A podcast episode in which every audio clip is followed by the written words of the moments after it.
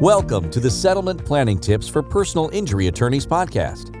This podcast helps personal injury attorneys and their staff members navigate the unique legal and financial issues that arise near the settlement of a personal injury case. And now, here's your host, attorney and certified financial planner professional, Greg Maxwell.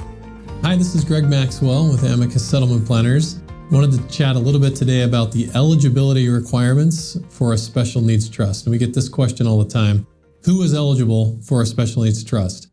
So essentially, there's three requirements for somebody in order to be eligible for a special needs trust. Number one, you need to be age 64 or younger. You need to be deemed disabled. So generally, that means by the Social Security Administration. You know, you're either receiving Social Security disability or supplemental security income, SSI or SSDI. And then the other requirement is that the, there's a Medicaid payback provision. So generally, if you're on SSI, you're almost always also receiving Medicaid.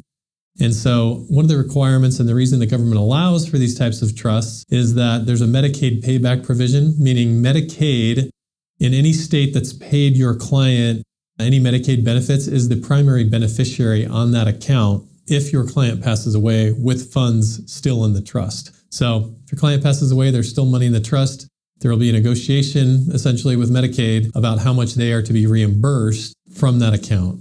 And so those are the things you need to keep in mind if you're wondering, is my client a good fit for a special needs trust? They need to be 64 years old or younger, and they need to be deemed disabled. And then they need to understand that Medicaid is the primary beneficiary on the account.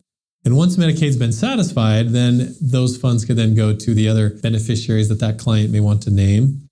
But Medicaid is named as the primary beneficiary on that account. So if you have any questions about special needs trust, let us know. They're a great solution to help people preserve their Medicaid and SSI benefits that they desperately need in many cases, and also receive their settlement funds that can then be used for lots of their supplemental needs. So clothing, transportation, vacations, Whatever it is that's not food or shelter can be used and paid for out of the special needs trust. So give us a call. We'd love to chat with you about all those rules and uh, make sure that your client understands what they're getting into with the special needs trust.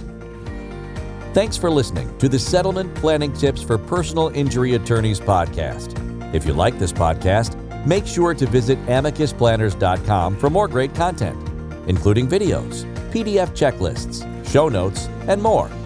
Don't forget to subscribe and be sure to join us next week for more settlement planning tips.